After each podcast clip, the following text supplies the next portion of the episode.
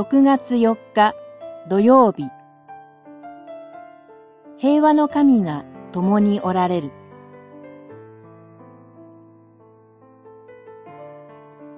フィリピの信徒への手紙3章4章。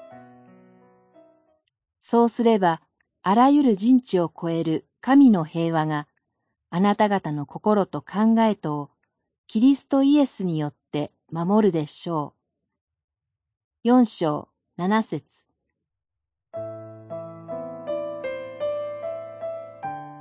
かつてフィリピの町で御言葉を伝えていたパウロは、シラスと一緒に捕らえられ、牢獄に入れられてしまいました。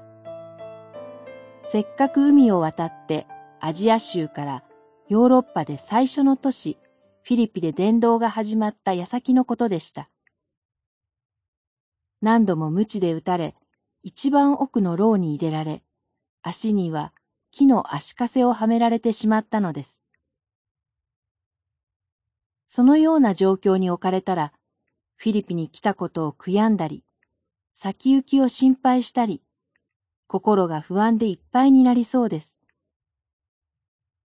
ところが、パウロとシラスは、その牢獄で賛美していました。使徒原稿録16章25節嵐の時に船の中で寝ておられた主イエスのように、どんな状況にも左右されない神の平和に守られていたからです。パウロはフィリピの信徒を励ましてこう書きました。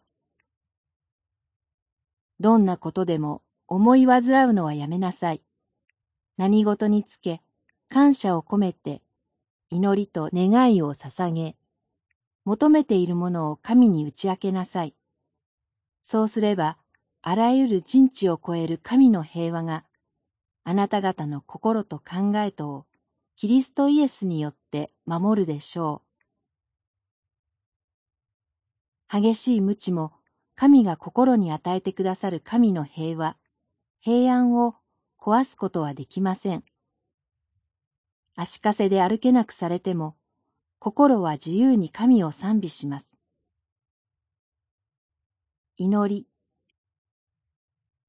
平和の神よ、どのような状況でも、どのような時にも、神の平安で心を満たし、賛美をお与えください。